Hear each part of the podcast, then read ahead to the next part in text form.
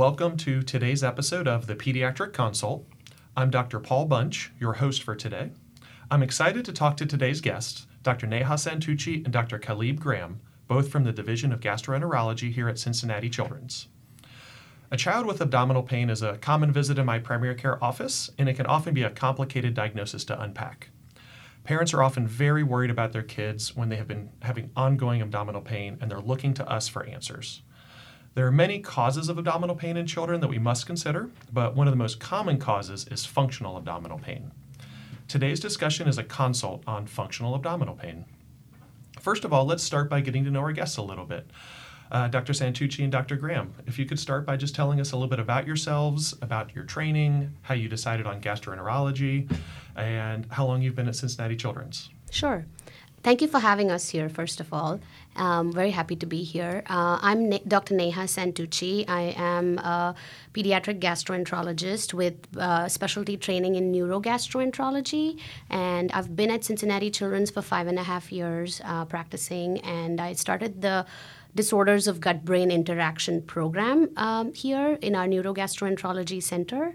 Um, my interests uh, are more focused on understanding the implications and you know risk factors that are implicated in development of chronic abdominal pain, as well as finding new or novel treatments that can help mitigate some of the symptoms as well as improve functioning in these children. So my research focuses on currently on sleep, in sleep disturbances in children with belly pain, and um, uh, vagal neuromodulation uh, treatments. Wonderful. And then outside of the hospital, what other types of interests do you have? What keeps you busy? Yes. Um, I just had, I have a three-month-old now, so oh, uh, it's mostly time with the kids in the evening.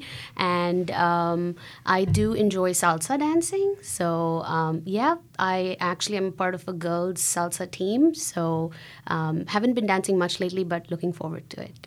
That's great. Thank you so much. And Doctor Graham, can you tell us a bit about your background? Absolutely. So, uh, pleasure to be here today. So, uh, I have a, a somewhat of a unique background in the sense that I initially trained, uh, did my medical school in Pittsburgh, and it was there I became really interested in how mental health and and the physical health kind of intertwined and connected to one another.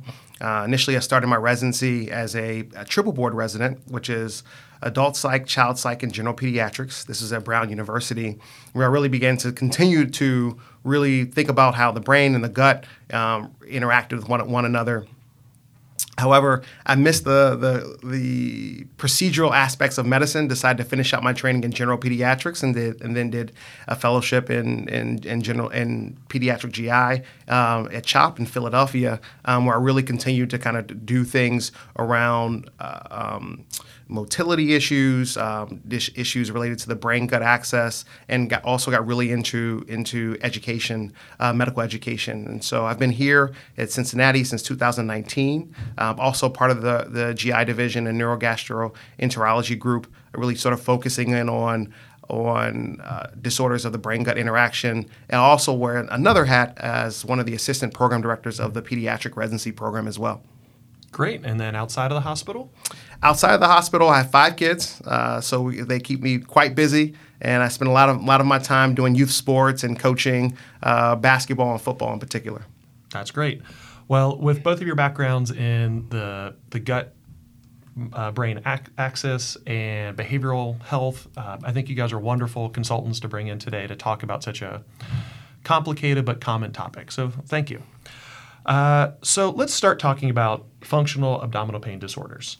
Um, broadly speaking, what are the what's the incidence of this? What's the prevalence of this in the community? Like what? What is a um, a common presentation of, of kids with a functional abdominal pain disorder?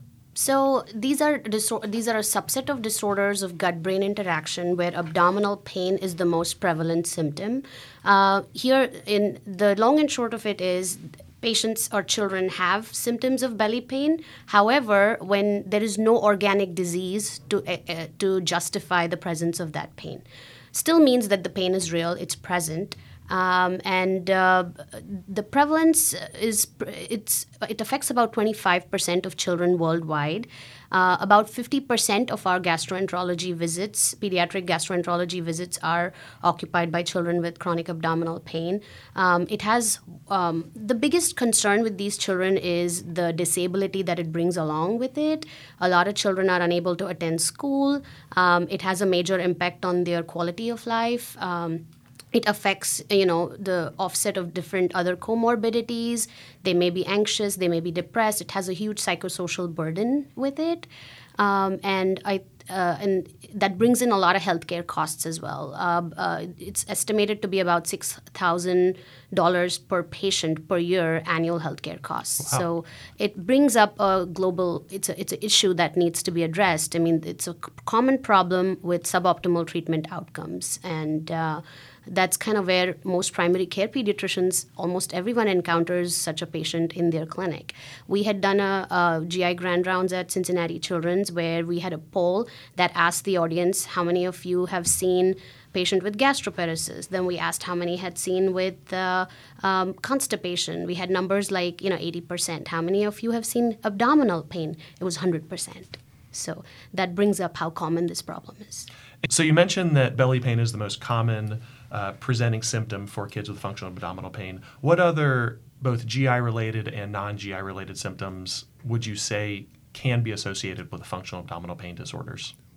Yeah, so, so when I when I think about functional G I disorders in general, um, they are a, they're a subset of, of symptoms symptoms um, that that patients can have, and you can have kids, you know, very very young kids, pre um, preschool age kids all the way through um, and well into adole- adolescence that have fun- these sort of functional G I disorders. We're, we're changing the terminology in some respects in that in, in, in, the, in the literature as a whole to really think about these as disorders of the brain-gut interaction.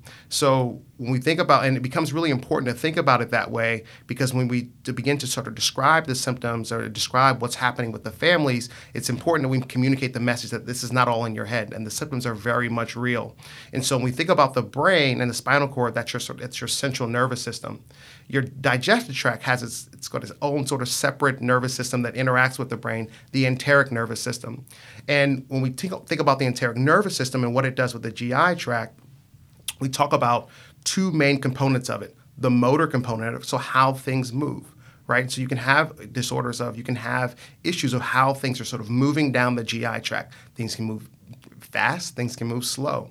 You also, from the uh, from a nervous system standpoint, can have issues related to sensory issues, right? So how things feel is the way I like to explain it to families. So those are things like pain, nausea, bloating, the feeling of fullness. And so when you have kids that have disorders of brain-gut interaction, you can have any constellation of symptoms where it could be things are moving slow and also having significant pain. You can also have a lot of pain and also have nausea or vomiting. You can just have nausea in itself.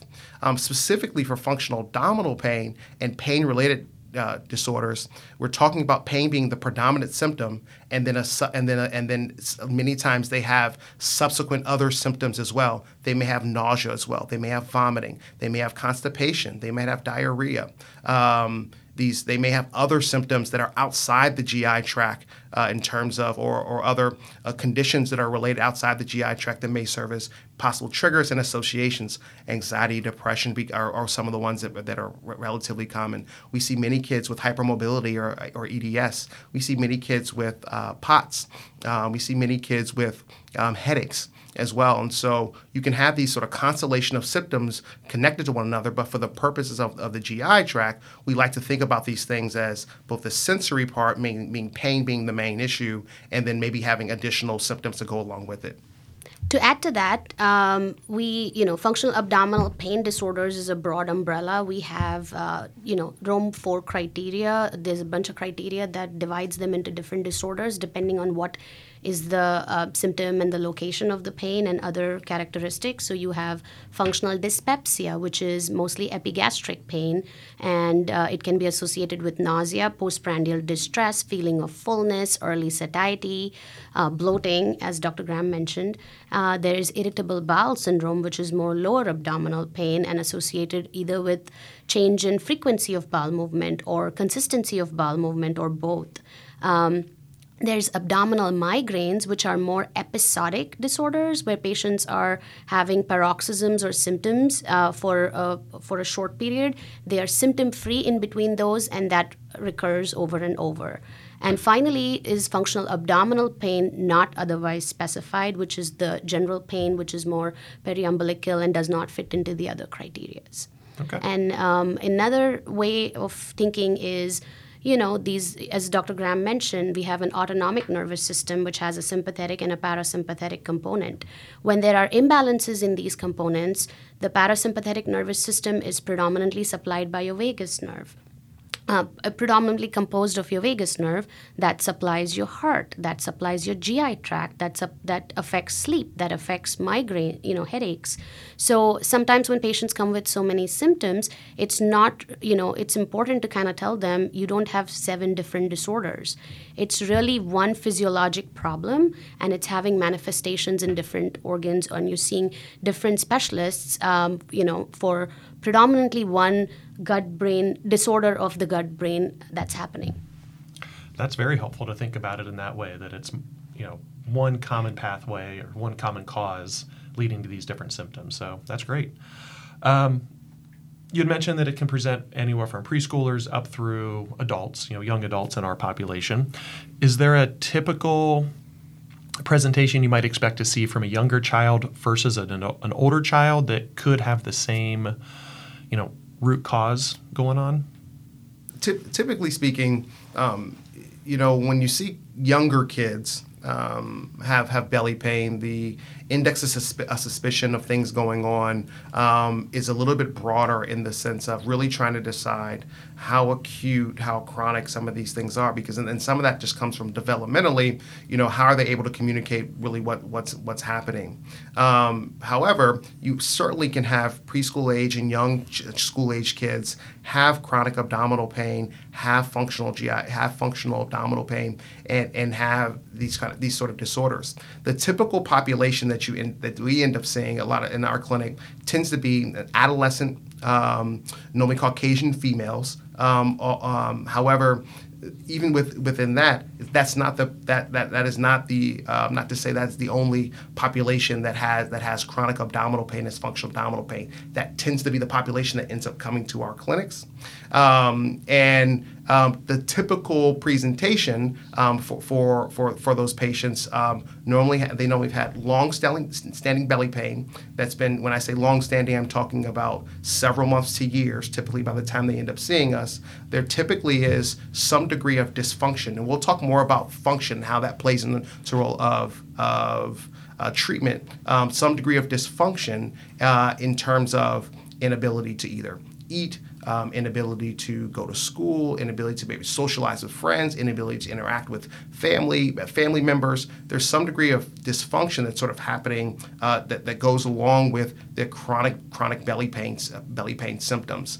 Um, there may be other factors um, that that that are at play that also that also. Um, Um, that are also associated with their, their their their chronic symptoms, like more more obvious signs of anxiety, depression, maybe some of the other uh, associated symptoms that you may not necessarily see in the younger age kids um, as as um, as obvious. So let's talk about that function or dysfunction and how that might guide, you know, how how how far you take the evaluation. Yeah. I mean, are there how much does that play into to the, the workup, to the evaluation, to the referrals? You know, are there, if a kid is still able to go to school, does that guide you down one path versus the kid who can't go to school or the kid who's dropping out of activities? Mm. Um, I guess, yeah, the question is how much, how much does function play into our approach? So, yeah, um, I think function is really important when it comes to treatment. Like how, what are you going to do with it? Would It would make a big difference in how you would approach or manage that child. In terms of the workup, I think we go more by some warning signs of disease if you're seeing.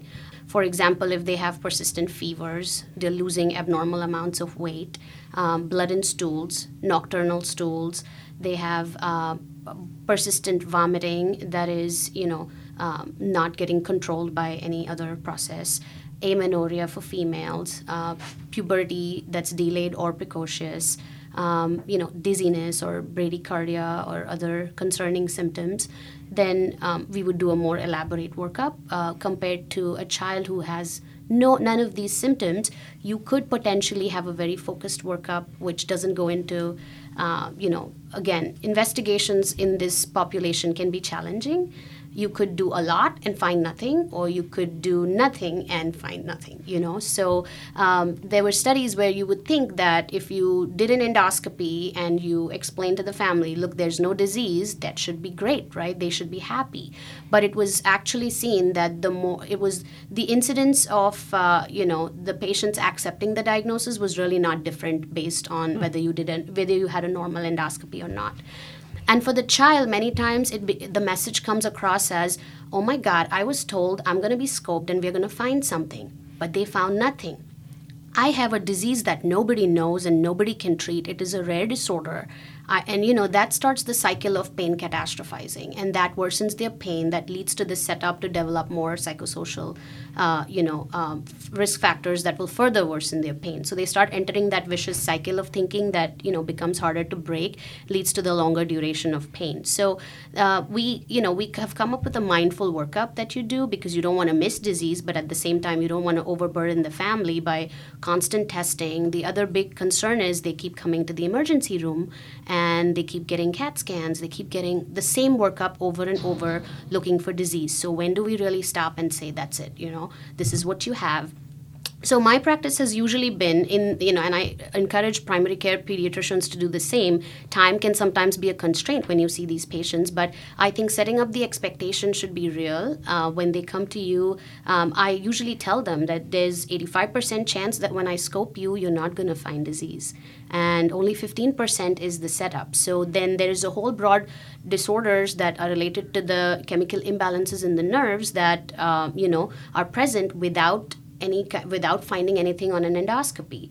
And, uh, you know, th- th- these are just like migraines. You know, you have normal C T scans, everything is normal, but you do know definite disease is present. So I think if you set up the stage in that manner, I think the acceptance of the disorder, which then helps to treat them successfully, becomes higher. And and and, and to go to the question about how function plays a role, I think, you know, part part of that really getting to the sort of the core core at is really making sure, you know, you, there, there, there's still very much a role for a good physical exam, taking a really good history, taking a really good social history, getting a dietary history, really kind of finding out all the information um, that you can, that may be playing a role in, in terms of what's going on with that particular kid. And so when we think about treatment, we're thinking about them in sort of two l- larger categories. One, symptom reduction. Yes, we want you to feel better. We want you to feel less pain. We want you to feel less nausea or vomiting or any other symptoms you have. We want to help treat your constipation or diarrhea. But one of the bigger function, big bigger goals is to um, is to improve your function, right? And so when we talk about improve, improving your function, many times for patients, what they think about is that if you reduce my symptoms, my function will get better. Mm-hmm. But what we found is that actually focusing on improving your function actually helps get, get getting your symptom, reducing your symptoms. But if you if you try to wait for your symptoms to get better to improve your functioning, you're going to find yourself kind of stuck in a hole. And the whole can get deeper and deeper into in dysfunction. And for and, and when I say function, it really depends on the families. And so this is where it's a great opportunity to partner as, as a clinician, to partner with families, partner with the with the, with the patient to figure out what is important to them, right? For example, one kid's dysfunction might be they don't go to school. You may have another kid that's a straight A student, goes to school all the time, but they can't really socialize and interact with their friends, and that's causing them sort of great distress. You may have another person that can't interact with their, can't have dinner with their family, um, or have dinner socially. You may have someone else that can't participate in sports, and that's a huge um, stressor, a, a stressor for them, and and, and really is. Played a huge role in, in in kind of everything that's been going on in the family in the family life, uh, and so when you kind of start looking at how to sort of treat some of these things, you really start to see how all the different components come into really t- how to take care of the how to take care of them um, in a way that is holistic and not just sort of focusing on just the physical body, but also the mind and and and and all those other components to really get them to be optimized uh, the best way you can to really promote um, holistic health. I love that, because so much of that is applicable to not just abdominal disorders, but a lot of the chronic conditions that we take care of as pediatricians. So, absolutely. you know, helping them to improve their function and their symptom reduction, I absolutely see that in the office, and that's a great kind of star to be following when we're when we're uh, treating these patients. So, so that's great. Thank you so much. Um, and I can add to that. Absolutely. So um, uh, I was reading on Twitter last night about uh, a, an article that just came out on pain quality, uh, um, promise measure for pain quality. And um, it was really the International uh, Association of, you know, Society of Pain that describes pain as a sensory and an emotional experience. So it's the actual nociception, and then there are all the other human experiences around it. So in other words, you need to take care of the pain, and whatever else that's, you know, sensory that's affecting it is as important to, you know, truly, truly treat pain. Okay. So before we get to management, um, one last set of questions just on evaluation. So Doctor Graham, as you said, a, a thorough history, a thorough physical, always are going to be the baseline.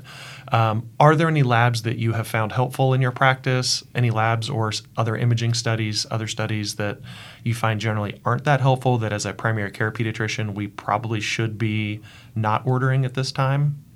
So yeah, so um, labs, uh, you know, sometimes getting a basic just set of labs that includes your chemistry panel, includes your complete blood count, uh, celiac uh, cel- celiac serology, which we go by the uh, the uh, T T G IgA and an, a total IgA level, and uh, sometimes if you are suspicious, getting a thyroid level or a free T four and T S H may be beneficial. Again, I go by more so if there's a lot of warning signs, you go ahead and do the blood work. It's always hard to convince a child, you know, to undergo blood work. Sometimes you just have to go by what the actual scenario is. If uh, there is someone who does, you know, warrant an upper endoscopy because of some of the red flags, then you can combine the labs, you know, at that time to, you know. But from a primary care standpoint, uh, getting a Rome criteria does say you should at least evaluate for celiac disease uh, through a blood panel. Um, and then in terms of imaging, um, really C T scans are often done, but they may be totally an overkill in this situation. Um, it, uh, you know, if there are concerns, you could get an ultrasound of the abdomen. Um, and, you know, people ask about gastric emptying scans all the time. I think, uh, you know, we're coming to this notion again where dyspepsia and gastroparesis are just two sides of the same spectrum.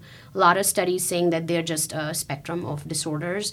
So does it really change your management if they have delayed gastric emptying versus not? Plus, when it comes to gastric emptying, uh, the norms are not very well described in pediatric populations. So, um, you know, we sometimes get them, but I, you know, as a general rule uh, from a primary care practice, probably not a huge, you know, evaluation when you're dealing with pain, abdominal pain per se. Um, go ahead. Okay. So um, th- there's actually um, literature uh, that, that that that's that's out there that says really the only test you need to do, um, especially in the presence of red flags, um, or or even minimal red flags if you're worried about chronic abdominal pain, is checking screening for celiac disease. So that's the T T G IgA with a total IgA, and then also getting a stool sample for a fecal calprotectin, um, and that looks for signs of inflammation in the dig- digestive tract.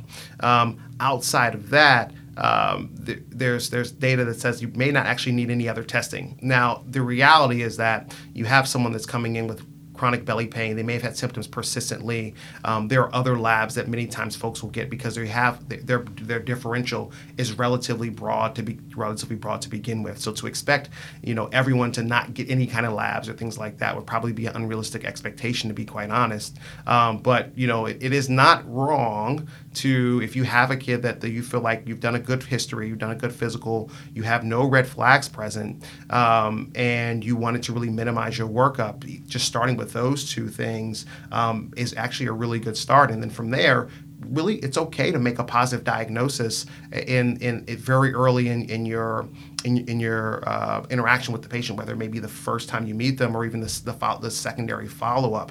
Many times when I first meet them, and and, and I think and I have a st- very strong suspicion that this is a functional G I disorder, I will bring it up and have that conversation at the first visit, while also subsequently maybe doing some additional workup uh, because there are a few things that I want to make sure that um, there may be some there's there's some some clinical overlap. Symptom overlap Um, but we really talk about kind of, you know, we really talk about Um, ir- um, irritable bowel syndrome or functional dyspepsia or, or functional abdominal pain, so that when we have the conversation again, assuming that those labs are normal, it's not a situation where the family is sort of thinking, well, you just couldn't find anything. Um, and so that's why you're calling it that. It's like, no, this is what I thought it was from the beginning. We're going to do our due diligence and look for certain types of things based upon the symptom symptomatology you have, and then let's now start kind of thinking about working towards um, getting getting you better, improving those symptoms, and improving your function. That is such an important point of having a positive diagnosis, because it has a huge impact on the child. There are times I ask them, what what has been told to you, you have, and I'm pretty sure people have made the diagnosis and they have said it, but not use the actual term, and or they will call it, you know, anxiety or, you know, other things, and it just doesn't click with them. So many times it'll be like, I don't know what I have. Nobody has ever told me what I have. When you have seen four other physicians and come to me, I'm pretty sure we all know what it is, but I think giving it a name becomes so important for them. Otherwise, it's this abstract that nobody knows what I have kind of situation that worsens things. And to add a little bit to the stool calprotectin, um, it's a it's a valuable test, but again, just like the upper endoscopy, the message should be, you know, if you do see really high values over two hundred fifty, you know, you're concerned about Crohn's disease or ulcerative colitis and inflammatory bowel disease. But we have also seen that some marginal, there will be some elevation of fecal calprotectin even when you have irritable bowel syndrome. So, you know, between fifty to one hundred fifty. In fact, we had a study that showed that the if they have three or more risk factors, high pain, um, anxiety, and functioning that is affected, their fecal calprotectin will be higher. So again, another set to point out that if it's marginally high, it's okay, you know. It still may be functional, and, you know, you may not, you know, you're not saying that this test is abnormal. That means you have uh, an organic disease.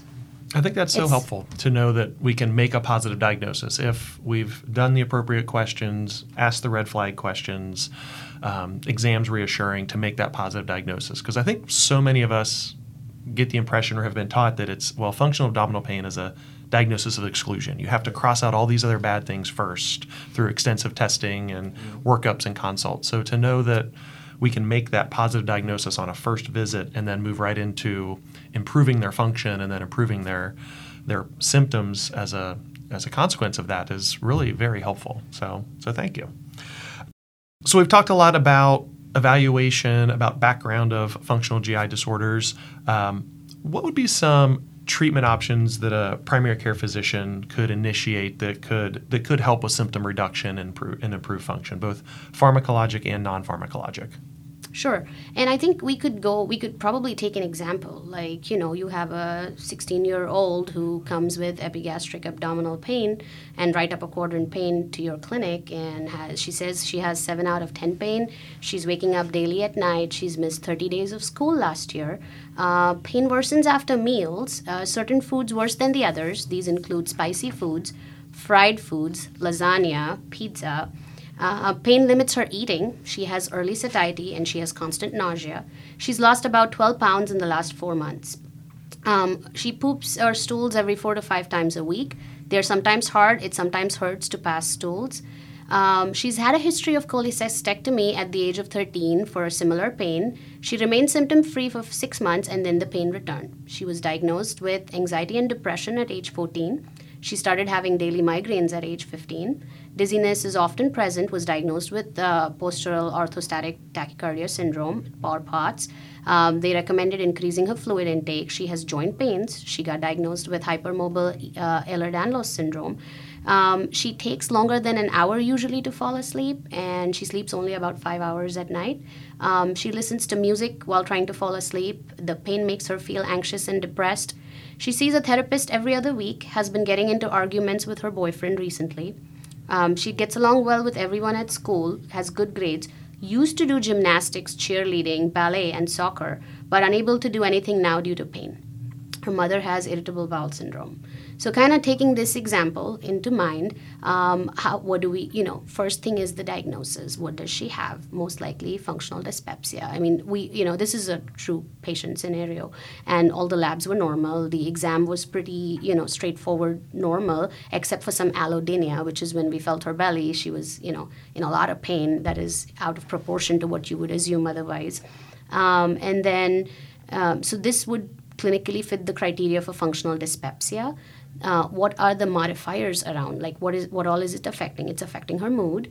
Um, it's somewhere there may be what I talked about, the vagal autonomic axis getting affected. So we're seeing different manifestations of other, you know, comorbid conditions.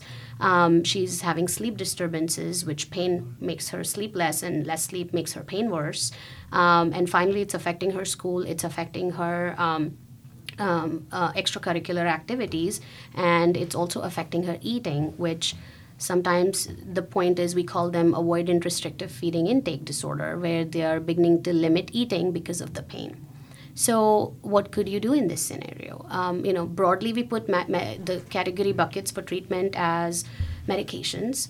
Um, the two common medications that can be started in a pediatrician's clinic is amitriptyline Um, and ciproheptadine. Those are more of a, we, you know, essentially a controller medication. You need to take them daily. Um, amitriptyline uh, used to be an old, you know, again, was used uh, by, you know, not as not at the doses that were used for anxiety, but, you know, minimal doses. We would start at like ten milligrams, increase by ten milligrams every week to a maximum of fifty milligrams.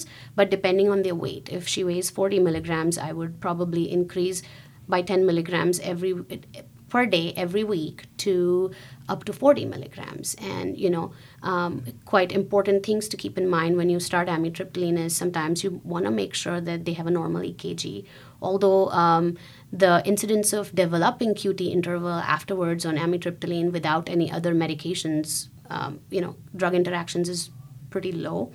Um, So our usual practice is not to do it after.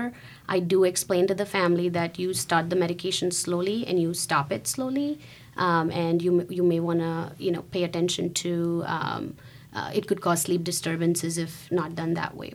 Uh, again, the other medication we talked about was ciproheptadine. Uh, that is actually, uh, it works on the serotonin receptors in the gut, and uh, it uh, it helps with gastric accommodation. Sometimes it also helps with uh, taking the pain away. They may even gain weight from eat from their symptoms getting better, which would be a great thing in this situation for her. It also helps with headaches. Um, so sometimes kind of trying to minimize medications because they see so many other specialties that are also starting different medications, and we see a lot of patients coming to us with fifteen medications. So keeping that in mind, if you can combine certain symptoms and certain medications that work on all, you could, you know, potentially start that. Um, you have uh, hyosamine and dicyclomine, which are as-needed medications. Those would help with pain at school, for example. The the usual goal always we tell patients when they ask us, I just want to stay at home because I feel better at home, is no, we actually tell you to function. That's where the functioning comes in, because if you don't function, your pain will actually keep getting worse. Um, but if you start functioning more and you go to school despite the pain, um, and, you know, you can take certain things, behavioral, or you could, you know, in this situation, pharmacologic could help with managing the symptoms at school. Um, and in terms of non-pharmacologic medications or non-pharmacologic treatment modalities, there is the large subset of behavioral therapy or learning pain coping skills. But it is so important to clarify why they are seeing a psychologist. There is treatment for anxiety, and then there is pain coping. Um, and, you know, it can be very confusing. It's, you know, confusing sometimes uh, in our pediatric gastroenterology colleagues to who to, you know, refer to. But at least, you know, getting some kind of behavioral coping, sk- coping skills helps decrease that pain over the long run. Um, Other, I, I'll let Doctor Graham jump in into some of the other integrative treatments, and then I can talk more about neuromodulation. Sure.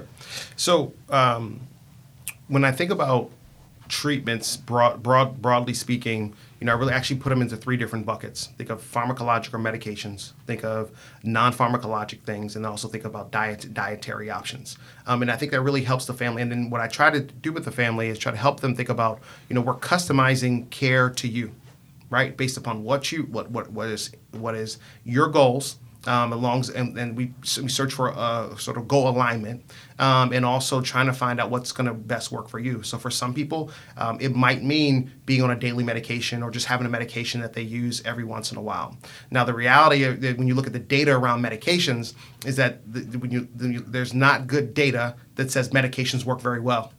Right. And so a lot of times we look for other things outside of medications, but also let families know that, because many times when they end up coming to see me, they think that that, that the fact that medications have not worked for them must mean they have some r- rare, incurable disorder that nothing can work for and nothing. And I'm saying, no, actually, you are part of the norm. It's, not, it's normal for some of these medications. Many, the data actually says the medications many times may not work. Um, and so, um, however, we still try them because for some people they do work for them. And as long as you minimize the side effect profile, then you can kind of move forward to medications either on a daily basis, like the amitriptyline or potentially ciproheptadine, um, those types of medications, or more uh, as-needed medications, like Doctor Santucci uh, had mentioned. Then you also have the non-pharmacological options. So working with, you know, working with um, psychology and and doing uh, pain coping types of stuff, uh, so, and really using to treat your pain. The example that I like to give families, uh, and sometimes because many times they've been referred to psychology, but they don't really understand why they got referred to psychology. Many times they'll actually say, uh, they, they, they this is just another indication that this must be all in my head. I'm making this up. Um, and what I like to tell them is that let's use this as an, as an example.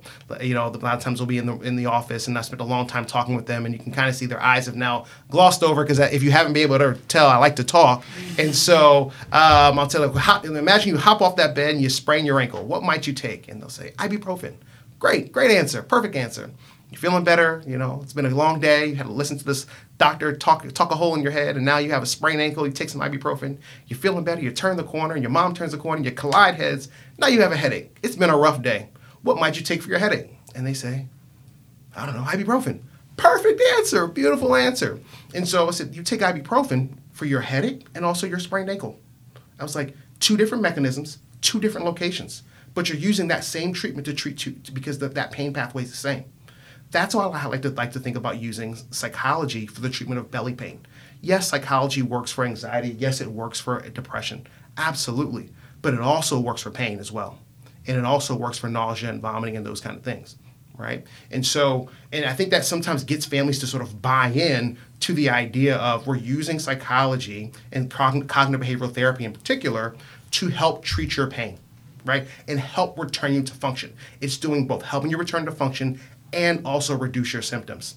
Then you have other, there's more data coming out about the use of other integrated medicine um, techniques, yoga, mas- um, massage therapy. Um, there's there's um, really trying to activate other parts of the uh, of, of the having the brain sort of focus on other parts of the body. Using physical therapy, I many times will use physical therapy pretty often for the treatment of chronic abdominal pain, especially for kids that are athletes. Um, they really buy into the idea of of going to see a physical therapist for the use, the treatment of, of, of their pain. And then we kind of go into delve into the dietary stuff. The big topics around dietary is really you know is really around the idea of uh, there are different types of diets that exist. There's some data around that might help. This low FODMAP diets really kind of reduces the types of sh- types of sugars and alcohols that people are, are, are ingesting. There's people that there's some data around the use of um, decreasing the amount of uh, processed foods. There's um, there's some data around just, just reducing simple sugars in general. Um, and then if there are certain types of food triggers, maybe some people may have celiac disease, but they feel like gluten really triggers them, or maybe milk really triggers them.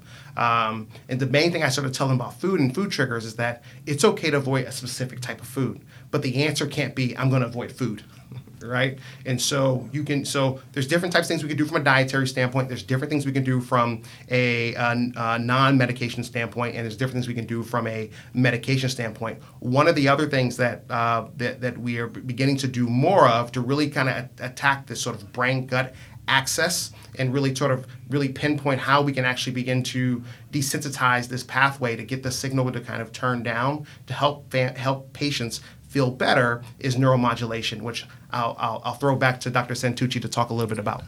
Yeah, so uh, it's beginning to become a very lucrative option uh, because many, many times patients have side effects with medications, or they don't want to take medications, or they have too many medications already, and you know there's interactions with these.